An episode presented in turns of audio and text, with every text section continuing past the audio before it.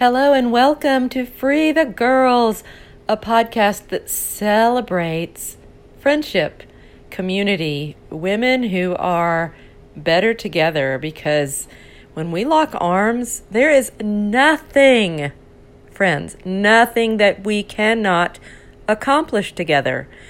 Oh my goodness. I was listening to a story um, on a podcast, which is my big surprise there. But um, she was talking about how we often miss the gifts in the very smallest, seemingly smallest little winks or uh, circumstances or things that happen because we're so busy looking at the big picture. We're so busy looking 10 miles down the road to see what it is that that big thing that we want, you know? But the thing is, that big red door that we think we have our eye on is often not exactly what is meant for us. And we're missing what she referred to as all the little yellow doors along the way. And the yellow doors are things like that person that crosses your path and smiles at you, and you make a connection, and then that connection turns into something that serves your path in a way that you couldn't have imagined before, but now it's opening all those little windows that you thought were closed. And I guess I'm rambling a little bit, but did you ever have an experience where you, um, I don't know, you were in an airport or a grocery store or just walking down the street and you noticed someone, someone or something, and it really it just caught your attention in a way that you couldn't explain.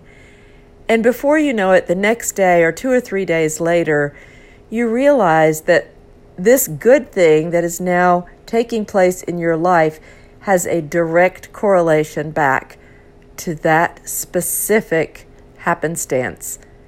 And it wasn't a coincidence. All these little things happen along our path every single day and they're they're placed there. They're sent. And it's our opportunity to pay attention to those things that we often miss. And so the yellow door can look like a cashier at the grocery store.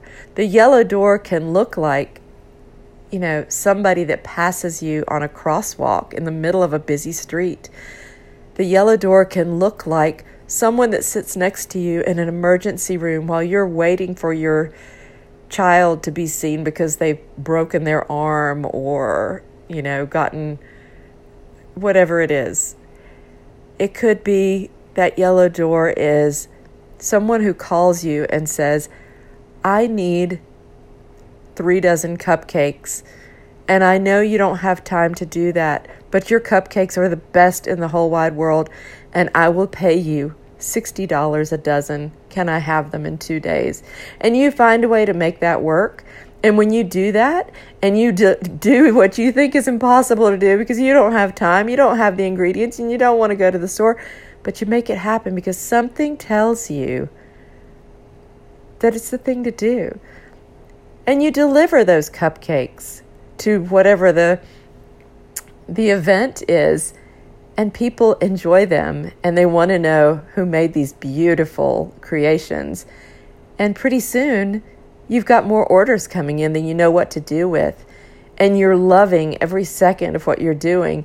And you're in the you're in the weeds because you can't figure out how to do it, but you're so passionate because you know that that's what you're meant to do. And so you find a way.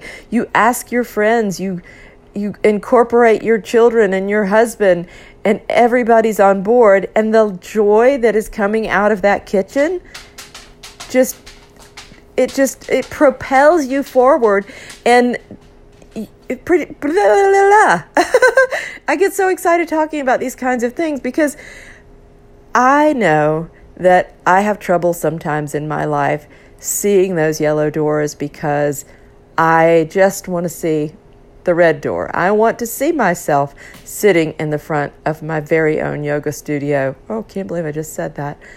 Teaching a class of women and then a class of children how to meditate, how to move their bodies in a way that feels good and brings them joy and makes them strong and powerful people.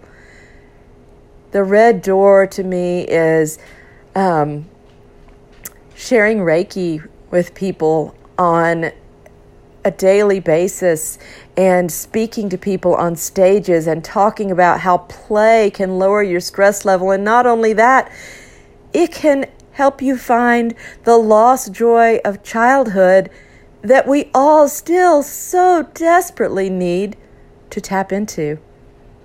Anyway, all of this to say, don't miss the little yellow doors along the way. This is something I wrote down the other day after listening to that podcast. Perhaps after you are done listening to this, you could get a little index card out and write something for yourself.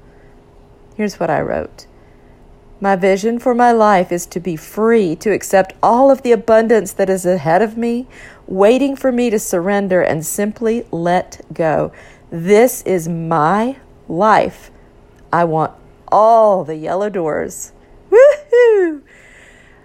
Ah, here's to a beautiful rest of your day.